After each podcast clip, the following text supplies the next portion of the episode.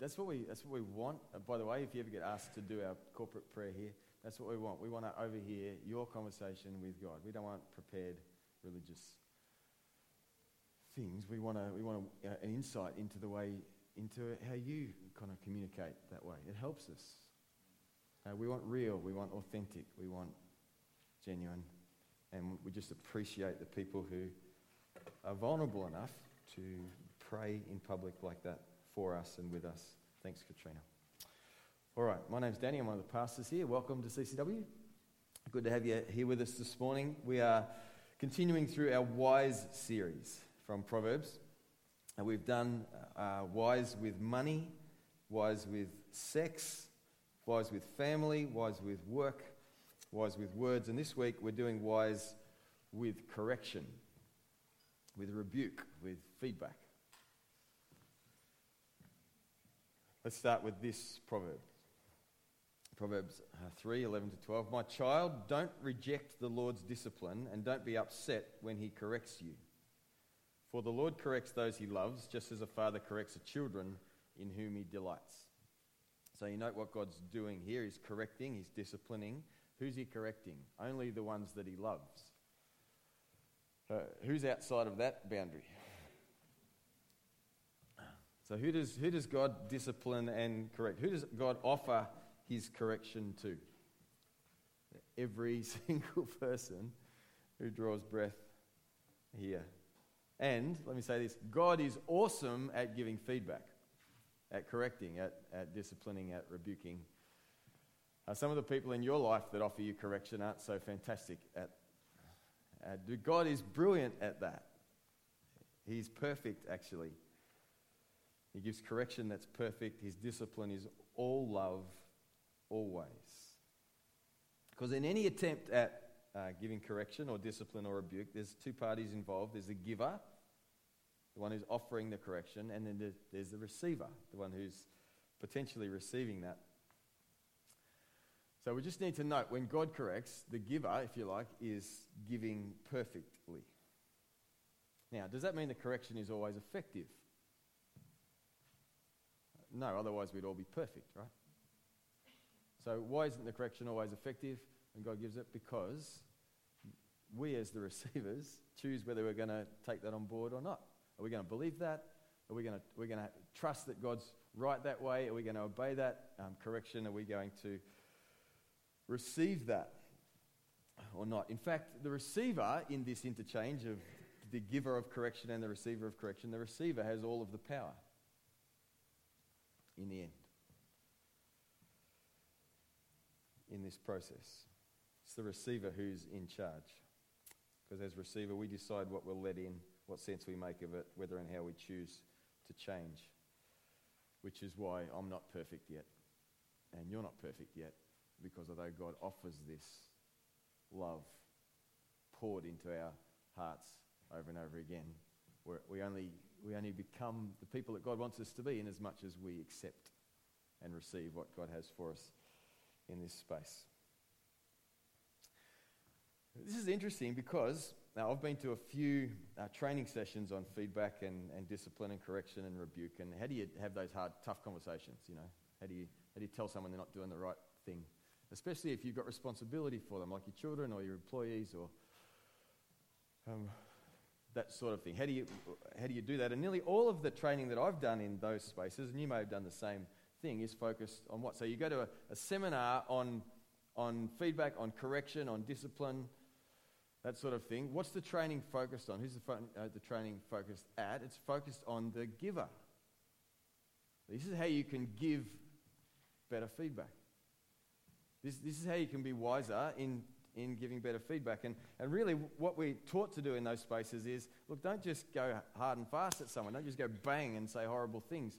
You know, you want to put it in a context of their whole work, and, and you, you got to understand them, and you've got to listen from, to their perspective on that, and you need to kind of bring some uh, understanding and, and kindness and gentleness and give them time to process that um, stuff. And so you, you, you learn how to be an excellent giver of uh, feedback basically, you learn to be a little bit more like Jesus in the way that you um, kind of tell the truth, truth in love. that way. And it's of some, the people who study this stuff, it is of some effectiveness in causing feedback and correction to be effective. Um, but what they've found, um, this lady, uh, Sheila Heen, her name is, she, she's a uh, very wise researcher and she's studied this whole area of uh, is this effective.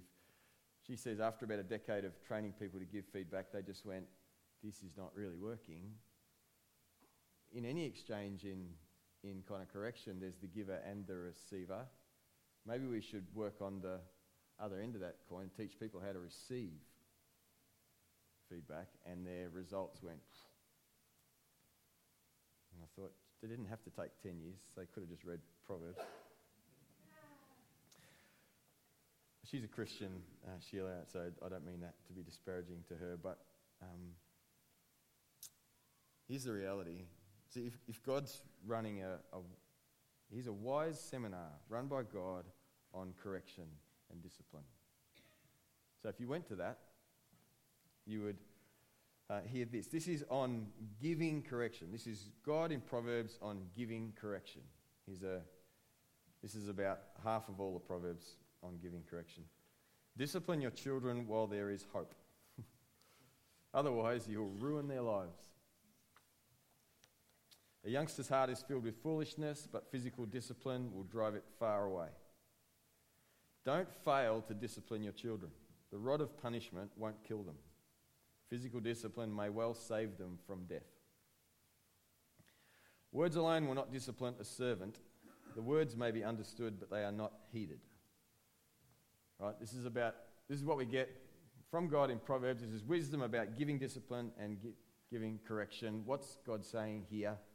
Um, you've got responsibility to provide discipline, so do it. Don't fail to correct. There's nothing in here about this is how you should do it. Just do it.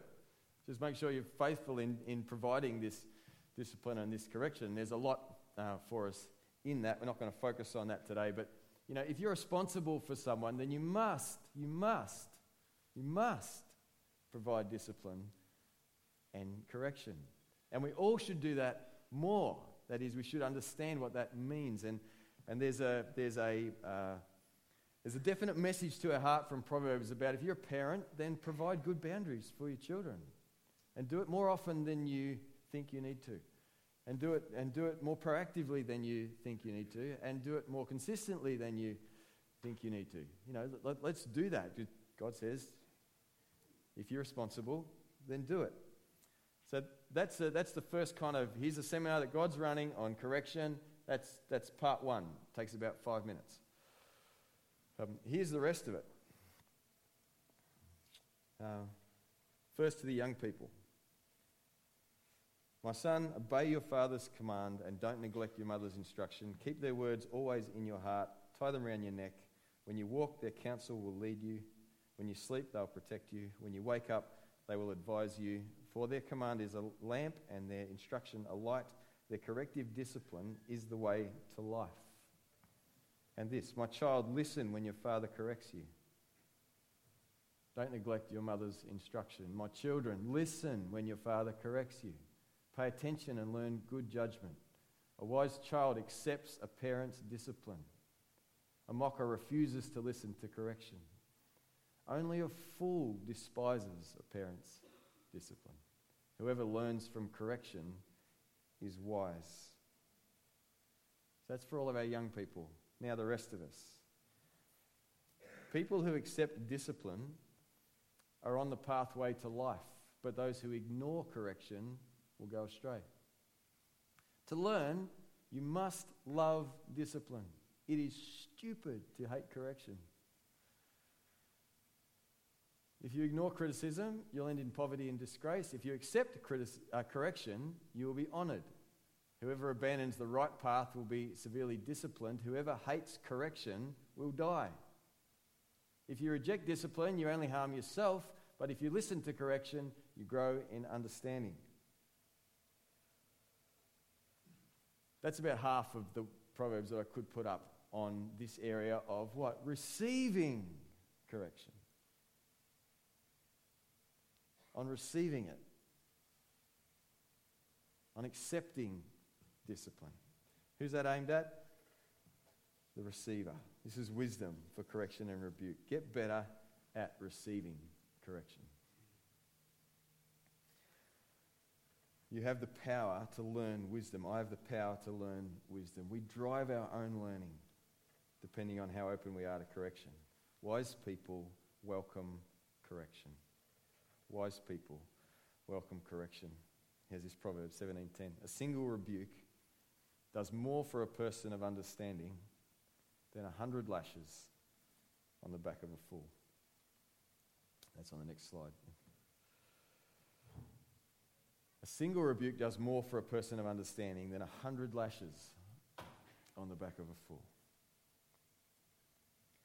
Because we drive our own learning in our willingness to accept correction. Now, to our young people here, are all parents holy? Are they always right? Is their discipline always just? Is their correction always wise? I mean, do any of these proverbs say your parents are always right? No. It says, listen, pay attention, accept the discipline, learn good judgment, become a person who welcomes wise correction. Even when it comes from broken people, our parents aren't always right or always fair or always understanding. Um, I am a parent, I know that's true. And the corrective feedback that comes to us from other people is not always packaged helpfully. I don't know if you're like me, but in my life, the givers of feedback that's corrective aren't always awesome at that. In fact, sometimes they're fairly terrible at it. Many of the people who give me corrective feedback haven't gone to this is, this is how to do feedback in godly ways course. Um, or, if, or if they have, they're not bringing that training to bear in that particular uh, situation.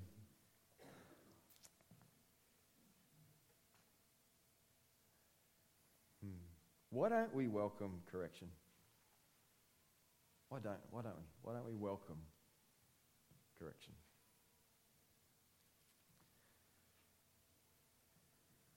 This researcher I was talking about before, Sheila Heen, she studied responses to feedback over the last few decades. She's identified three triggers in our response to correction that cause us to reject it. Almost all the reasons we reject correction are because one or more of these triggers is activated. Let me take you through them. Uh, the first one is truth. That is, there's a trigger on truth. We get feedback as corrective. Someone says, you should be, you're not doing something right, you should be doing something differently. And this trigger is trip. I don't think that information is accurate. That is, that's not, that's untrue. That's just simply untrue. And so if that gets triggered for us, we just, we reject the feedback. Um, now, uh, let me just push into this a little bit. Because as soon as, as soon as you get potential wisdom and love from God in correction, even if it's from someone who's yelling at you and, and, it's, and it's delivered poorly, if you think that's untrue and you just stop, then you're missing something that God might have for you because the people around you can see things about you that you can't see. That's, this is like, if you've, have you ever heard yourself, have you ever um, watched yourself or heard yourself give a talk? Like, listen to yourself. You've done a talk, it's been recorded, and you've had to hear yourself again? Okay? Just, just let out the sound of that experience. Um, um, that's what everybody else sees all the time. All the time, right? People around us have information about us that we don't see. You don't know what you look like when you're angry. You don't know how, you, how you're communicating. In fact, most of us, if we actually found out how we were perceived and seen by others, we'd be like, oh, that's not who I am. Uh, but yeah, it is, actually. So, there is information around us, about us, that we can't know, even though you've been with yourself your whole life. If you haven't, then we've got another room for you because we. um, so when you think that's not true, a lot of it probably isn't true, but some of it probably is. So I would say this ask another question. Find out what they mean.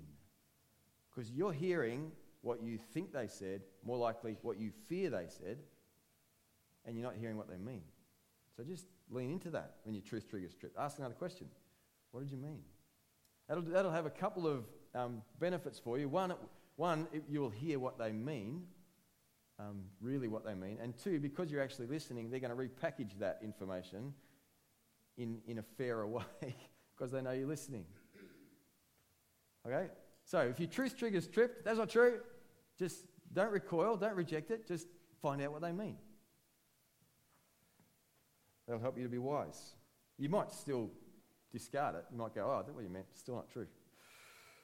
Uh, but you won't know unless you find out. The second trigger that stops us is the bigger one. This is the relationship trigger. Who's giving the feedback? All correction lies in the relationship between the giver and the receiver, and we often have a bigger reaction to the who than the what. This is why your best friend can tell you something that other people can't, because, because your relationship trigger doesn't get triggered as quickly, because you've given them more space to be able to talk to you that way. Um, yeah. So when your relationship trigger trips, who are they to say that to me? When we get told off or corrected or rebuked by someone, so our instinct is to discredit the deliverer. What would they know? How dare they? And look at their life. How can they even uh, say that? You know, those kind of uh, things that we think. Um, just remember this um, God used a donkey to speak to Balaam. Remember Balaam? He was doing the wrong thing. God had to bring a corrective word into Balaam's life. And so he just made his donkey talk. So, when I hear something from someone and I don't have very much respect for them, or I think they wouldn't know, or I think how dare they, or I think they just don't like me, or they've never liked me, or they don't understand, or anything like that, and this corrective word kind of comes to me through that avenue, even if they're kind of emotionally charged or whatever, I just think this God spoke to Balaam through a donkey. Right? So you don't, you don't need to, you don't need to, to have, uh, you don't need to go, oh, that person is just wise in all of their doings that way. You just need to go, okay, God, I don't need to say, yep, I don't need to consider myself less. It's not like they're better than me. I'm, this is not a value thing here. I don't have to say, oh, yeah, they're so right and I'm so bad and I'm so wrong. Or just, there might be something in this that's corrective. There's love from God to me. There might be information here that's important that I need to hear. I've got to be wise with correction. So, if you can go, okay, all right, I recognize this. They're angry, they don't like me, they've never liked me actually, and and so I sort of wade through all of that and I go, what are they actually saying? And is there something that I, that I need to receive here, that I need to understand? See, wise people welcome correction. Like all the time. The third trigger that this lady identified, Sheila identified, is the identity trigger. This is the story you tell yourself about who you are and how much weight you give to the opinions of others. Um, and she says in their research, they found that um, people's sensitivity to correction varied by 3,000%. That is. How upset I get when I get corrected and how long it takes me to get over it varied by about 3,000%, right? So on one end here, you've got the very, very sensitive people. I don't know if that's you, where you just go, I hate hearing negatives about me. I hate being corrected. I hate it, I hate it, I hate it. And it takes me ages to get over it. Don't put your hand up, but that, you know. Some of us are in that space. All the way over here to the people who go, um, it just, these are, you know, to the insensitive edge of things, where you just go, I don't care. Now, I apologise for calling you insensitive, although if you're on this end of the spectrum, you don't care.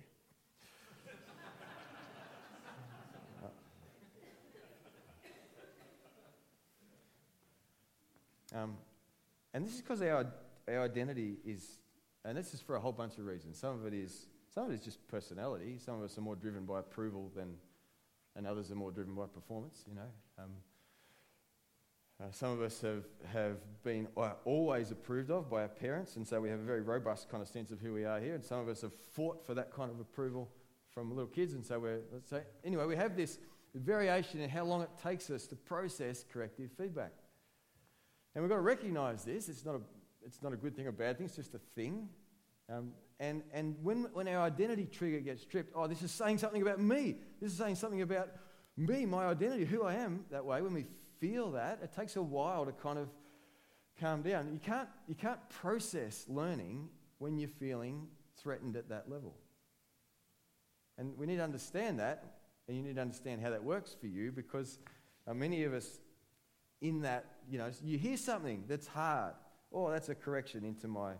And you think, oh, this is about me. This is terrible. And how could they say that? And I can't believe they said that. And, and so in this place, we do a couple of dumb things. Um, one, we, we go to not just our trusted friends, but to everyone. And they're in trouble because after we've processed it and thought maybe there's some corrective in here, now we've got a problem because we've got to deal, deal with all that um, as well. Um, yeah. And the other thing is, we just shut out the correction. There's nothing in here for me. It's too painful. I can't do that. Um, and God's just saying, no, wise people welcome correction. Um, so, in this space, we're wise to go to someone who is for us, who we trust, where it's going to be contained, but we can actually process it until we get over the, this identity kind of, and we realize, you know what? It's, this is not me. This is not about me, who I am as a person. This is just correction into my um, system, and I can process it now objectively and uh, with some help. Sometimes our identity is too fragile to even hear the correction. Um, one of my sons said, Yeah, we don't like being wrong because if we're wrong, it feels like we're less of a person. That's a good uh, way to say that. We're feeling fragile, we can't take any more knocks, we haven't got the reserve to process that correction, we can't even tell if it's true. Um, yeah. So go to someone you trust. Um, they'll help you see that the only feedback God has for you is love, that you're already completely accepted, you're already totally forgiven, you're already intensely valuable to God forever, and He just wants to bring love into your soul. If you are still hurting at an identity level from correction that's been given to you, either a word or deed or anything like that, if you are still in that process of, oh, I can't believe that happened and I'm still hurting, then I would recommend very, very strongly that you find someone to help you get out of that cycle so that you can process the love that God has for you in that space. And we have Christian counselors here that operate out of this church, and you can um, get to them through the office here if you need to, because you can't learn and grow if you stay there. So, let's just imagine that I got some feedback from someone that rattled me. I hear something about me that upsets me. What do I do? I tell you what I do. I do what you do. I go to one of my supportive friends and I say, I can't believe what Pete said about me. Can you believe this? Can you believe? Sorry, Pete. Pete's really kind to me, so I'm just. Uh, yes, right. one of the Pete's here. Yeah, that's right. Okay. So, and, and I'll, so I'll go to my friend and I'll go, oh, this person said this thing about me and this is terrible, and I'm feeling that, all these triggers. Ah, this is horrible that way. Now, Pete's thinking, what's he thinking? One, oh, that was harsh. Two, he's thinking, you know, Danny, there might be some truth in that. But because he's my friend, in this moment, he's not going to go, yeah, well, they're right. Or if he is that kind of friend, I'm probably not going to pick him to go to. You know what I mean? So now's the time for Pete to go, oh, I totally agree with you. You know, that was harsh. That shouldn't, they, they should not have done that. How can they say that? Are they blind? Are they missing all this other great stuff about who you are? And, and this is not about your identity and whatever, right? Uh, I would hope that that's what, in that phase when I'm getting over the uh, initial oh, harshness of it all, that Pete would do that. My friend would do that. Because in that acute phase, I can't learn. I'm too elevated. I'm not objective. Um, so, now, once I'm over the initial reaction, I hope that Pete would say to me, Danny, do you think there's anything for you in that?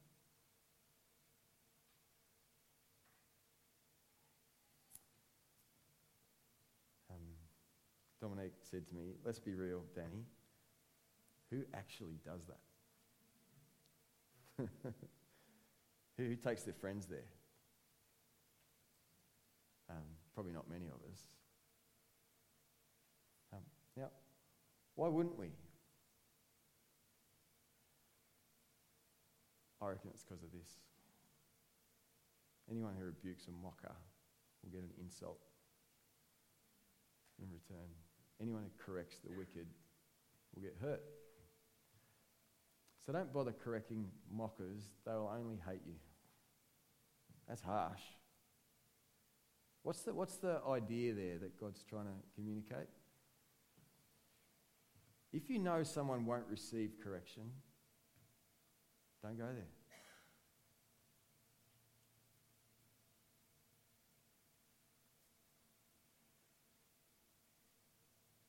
Uh, don't put your hand up and don't say this out loud, but in the quietness of your soul, think about this is my friend who, in this area of their life, will not hear correction.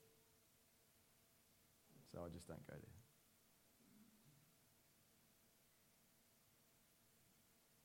And then go, and they're thinking that about me too.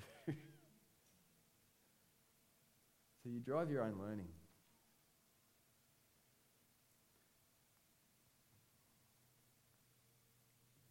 And maybe Pete won't say to me, Danny, is there something in this? Until I say to him, Pete, is there something in this for me? Because then he knows I'm going to be wise and I'm going to welcome correction.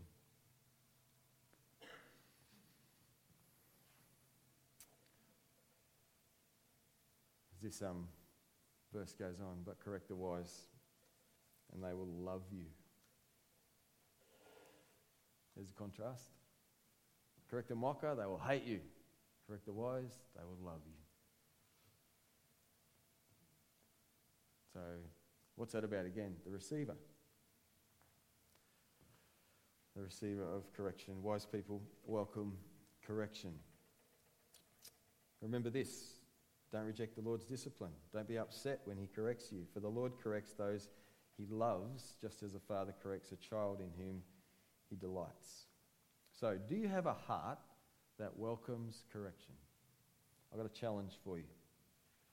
Try this. Pick three people who you know best and ask them this What is one thing I could do or stop doing that would add value to you? What's one thing that I could do or stop doing that would add value to you? Don't say, Is there anything I could do, you know, to add value um, to you, just assume that there's one thing. In fact, the reality is there's 10 things, and when you ask them what's one thing I could do, they're sorting through the list of, oh, well, quick, what's the most important of these 10 things that I would love to be able to communicate to you that would add value to you. In fact, uh, again, this is my experience. I go to someone and I go, What's the one thing that I could do. And then they go, um, not because they're struggling to think of something, but because they're trying to work out quick, which is the most important thing to say now. And then uh, I'll wake up in the morning, there'll be an email with, oh, by the way, I forgot to say. so, what's the one thing that I could do that would, that would, or stop doing, that would add value to you? Um, and if you ask that with a heart that welcomes correction, uh, not only will you surprise most of the people around you, um, but you'll hear, you'll hear life to you. You will hear the love of God to you. You will hear freedom coming to you. You will hear joy coming to you. It is a gift to you to be corrected. So I would challenge you and encourage you to do that. Just a little experiment What's the one thing that I could do or stop doing that would add value to your life? And then listen.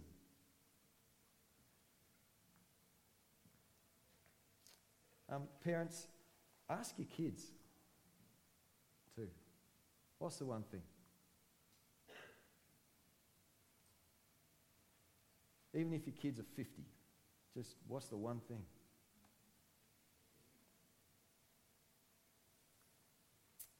You know, the best way to raise wise kids is not to teach them all the right things to do. That's good. Best way to raise wise kids is to model wisdom. Um, so be a parent who welcomes correction. You want your employees to listen to your feedback and change their behavior? Well, you need to model wisdom. Be a boss who seeks feedback and welcomes correction. Let's cultivate hearts that welcome correction. Let's pray. Father, thank you for this um, truth that you give us from Proverbs. Thanks for this principle that you really kind of hammer through this whole book of wisdom, this collection of wise sayings in Proverbs.